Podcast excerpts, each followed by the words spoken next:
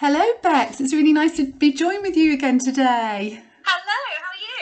I'm good, thank you. What are you doing on this lovely afternoon? yes, indeed. And we're really pleased to be joined today by Michelle and Vicky. So Michelle's senior lecturer at Worcester Uni and partnership coordinator, and Vicky is an early years lead and also a student at um, Worcester University. And but we've invited um, Michelle and Vicky along today to talk to us, really to explore the whole concept of professional identity in early years. I know, Becky, this is something that you feel quite passionate about. So before we bring Michelle and Vicky into the conversation, what what's sort of your view on professional identity in early years? Oh, it's such an interesting subject, isn't it? We've chatted loads on this and we've talked with Vicky and Michelle lots on this as well. But I think the main thing is when we start to enter into the early years arena, as soon as you're in that early years arena and you become one of the practitioners, assistants, whatever your job role is, you have to view yourself as an early years professional. And that is absolutely key because, however, your job role is, you are still changing children's brains. And we really really need to look into that. You you've got the power over the children that you work with. So whether you you decide to be nice kind however you decide to work with those children, it is absolutely crucial that you see yourself, whether you're qualified or not, you see yourself as an early years professional because you hold somebody's future in your hand. So, you know, from that, I would like to sort of have a chat with M- M- Michelle and obviously Vicky around this and see what they think. Michelle, would you like to come in there? Yeah, I think what you're saying is really interesting, Bex, and um, and I think it's interesting that you kind of talk about holding holding young lives in people's hands, and it's such a tremendous responsibility for us to kind of um, take that forward and think about the implications that has for our own professional identity. And one of the things that I'm really interested in is, is about kind of, and obviously you said, you know, that the influence that we have on creating, you know, children's brains and um, neuroscience is, is re- a really important part of, of what we're, we're teaching on the course. But also, it's about all those skills and attributes that can bring about the best possible outcomes for children and their families. Totally. Um, and, and, I think that's something that we, we really try to promote. And, um, you know, every element, every attribute that you bring to the profession is going to make a difference for children and their families. And we have to celebrate that. But also, that's a bit of a journey to acquire those skills. Um, and so that's something that we've been really focused on in our new foundation degree, actually looking at that. Um, and I know that, you know, Vix has been on the course, she's in her second year now, and um, having talked to her, um, she's she's kind of recognising that for herself as well. So it might be interesting for her to make a comment at this point about that. Yeah, hi. Um, yeah, it's really interesting uh, how we view ourselves in the world of education and, and developing children and families' outcomes. You know, it's such an important role that we hold because we are, apart from parents, the child's first educator. You know, mm-hmm. often we are the first, child's first experience of going to a, a nursery, a childmind, or, or a preschool. And, you know, we need to be valued for what we do for those children. And I think you know, part of the problem that we've had over the years is that our role has just not been recognised as, mm. as important as it is in primary school, say when children enter reception. Mm. And, you know, I think that's such a shame because we build up all those foundations and building blocks for them to progress on into, a, into later life. Mm. I think it's been really interesting as well, and something that Vix and I have talked about as well is, you know, in the time of the pandemic, um, we've got an opportunity now, as we're kind of coming out of lockdown, for us to raise our profile because of some of the stuff that we'll be able to support children and their families as they return to a new normal. Mm. Um, and I think if we're really honest, you know, it is brain related. Um, everybody's mental health has kind of taken a bit of a battering, and you know, we've had to work really hard to maintain our mental health and well-being. But for for families and for children, um, especially in the early years, that's been something that you know students have come back to us that have been out in the field of, you know, they're kind of supporting families in, within that area of their um, kind of well-being.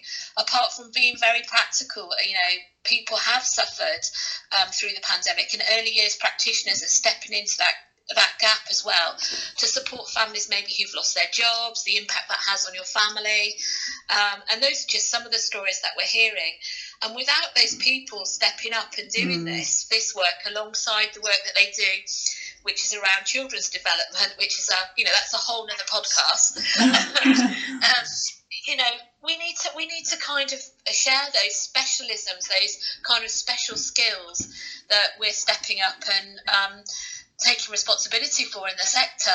And you know, as Vic said, we need to be valued for it. What do you think, Vic? Because you you were telling me that's some of the things, some of the type of work you've been doing, isn't it? Yeah, I mean, we've certainly seen a change over the last year in our role. You know, um, we, we're dealing with families, like you said, that have lost jobs. Um, you know, but more than that, it's been the isolation for them, for the parents. Mm. Yeah. You know, with young mm. children, you know, we've had a lot of new parents come whose children haven't been anywhere for a year. Mm. So the impact that that's had on their child when they're leaving them to, to be in our setting has has been detrimental. So we're playing social worker, you know, we're mopping up tears because of stress or people just being really overwhelmed with being at home 24 hours a day with toddlers. Yeah. That's um, hard, isn't it? You know, so that, that aspect of our role has really geared up. Not only that, supporting the children in the setting who are missing mum and dad on, or their care and not being able to cope so well with being left, but it's just it's so hard to explain really yeah. how much our role has changed I this last year. Vic, can I just ask you? I mean, I think I think that's a really a really useful feedback, and I'm sure there are many many people who that resonates with. But for you, obviously you you're an early years lead, but you're also doing the course and you're a student.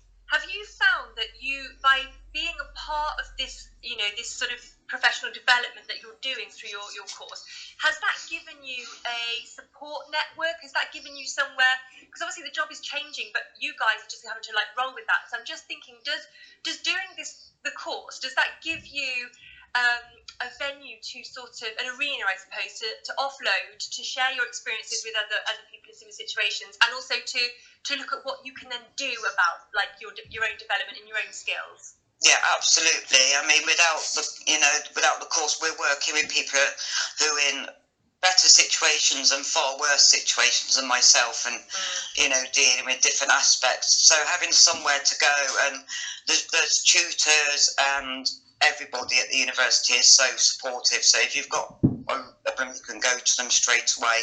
They can offer you know, advice. They can point you in the right direction if you need to go and seek more support. Yeah. Um, you know, not only that, just working with other peers that are in early years as well who are having the same issues. Yeah. Offload with them and go. But I think this is where our, our continued professional development is so important because we can't stay static. Yeah. You know, it's getting more training on mental health, getting more advice on mental health for these children and families. Yeah. Um, being able to know to go. Um, some of it has been tricky to access, you know, because of lockdown, referrals have been slower. Yeah. Um, that can be frustrating in that role. So you're dealing with things that, you know, might have been dealt with quicker pre lockdown than they are now. So in some aspects it's better, and in others it's it's a lot worse because, yeah. you know, you've got such a backlog now of people requiring support through family support workers, social workers, or you know, housing, whatever their need might be, that it is a lot slower. But so having the course and the tutors, and but it gives you more understanding as well of what we need to be doing, so we can move forward in these times, especially. Which yeah, is... I think. Uh, sorry, I was just, I was just saying, Michelle. I think that sometimes you know what Vicky's saying. You think, yeah, oh, absolutely, what a brilliant sort of support network and and place to further your learning. But I think sometimes people are intimidated by the thought of mm. the expense, the funding. Is there any is there anything you can say about that? Yeah, well, obviously, um, many of us who've been in years for a long time, we remember sort of like the times of the, you know, the Labour government. There was like big funding packages. There was back back staffing packages, and for a long time, I think when that ended, we were a bit lost because we come become really reliant on it. But you know, the great news is is that our foundation degree does enable you to work, and you are able to make an application to Student Finance England um, because your work hours are counted in your your learning hours because it's a foundation degree. It's an on the job degree, if that makes sense. Mm, and so yeah. you are entitled to claim that money as a student loan. Um, and so what we what we're going to do, if it's really helpful to people, is um, you know um, linked to this podcast, we're going to give you some information about some of the Student Finance England's approach. So if you're worried about the money, don't let that be a, a door that's closed until we've fully explored an application with student finance, if that makes sense. That's really Um, good, isn't it? That's what you Um, need, because isn't there it? is our, our course would attract that sort of funding for people to Mm. make an application for it, and I think that's something to be celebrated because it does Mm. give people, you know, a possible route to being able to take that next big step. Um, you know, and I think that's really important. Yeah, I can I just say, Michelle. I mean, I, you know, at the age I am, I'm, you know, a working mum of four. I work a lot of hours now, um, and when I was considering this course, knowing that I had student finance was one of the biggest factors for me to do this course. Not only so I could develop my own career, but I, I wouldn't have been able to afford it otherwise. And so I want to reiterate what you say and just don't worry about, you know, being able to afford it. Look at every avenue because it is out there. Um, Yeah. No. it, and it worked really well. No, and here I am coming to the end of my second year, looking to going into my third and Yes, beyond. exciting. Hopefully, yes, another. Um, but having that backup of knowing that student finance was there for me was amazing, and it's because it is a lot of money, but yeah, there is avenues there to be able to do it. That's really helpful isn't it? That's and that's what we need and, and we need we're not, we're not saying that everybody needs to go out and do you know qualifications all the time and do that but what we're saying is the opportunities are there if you're wanting to do that. Don't let that stop you you know. And obviously there is there's always sort of um, cpd around as well that you can tap into and there's networks that you can tap into as well. So just start somewhere and always think of yourself as as an early years professional no matter sort of what your qualification is and know that there's places to go. That's been so interesting, hasn't Yeah, it? it That's been Yeah, thank you so fantastic. Uh, much. Be- Becky, we'll put the we? With the, you know, we'll have all the information from Michelle to put on. We will. We'll, we'll pop all the links on, and and if anybody wanted to get in touch with you, Michelle, where's the best place for them to get in touch with you? Um, yeah, you can look on the University of um, Worcester website, search Early Years Foundation Degree 0 to 8. Um, and the great thing is, is that some people, I know there's been a lot around recently on social media about some of the level 3 qualifications being re-evaluated by the Yeah. DFE.